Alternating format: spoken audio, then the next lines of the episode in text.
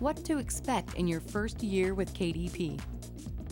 One of the best ways to help you understand what you're facing is to share a story of an Amazon bestseller and how he got his start. This story should help you realize that most people, even bestsellers, don't always do well in the beginning. You have to look at this as a long term project, not something that will necessarily happen in the short term. You're building something, and that takes time. It's important to remember that publishing books online isn't easy.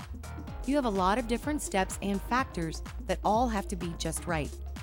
You're going to have frustrating periods where you feel like it's never going to happen. Just remember that many of Amazon's best selling authors also went through these periods and had the same feelings of frustration. At this point, there are two options keep moving forward or give up.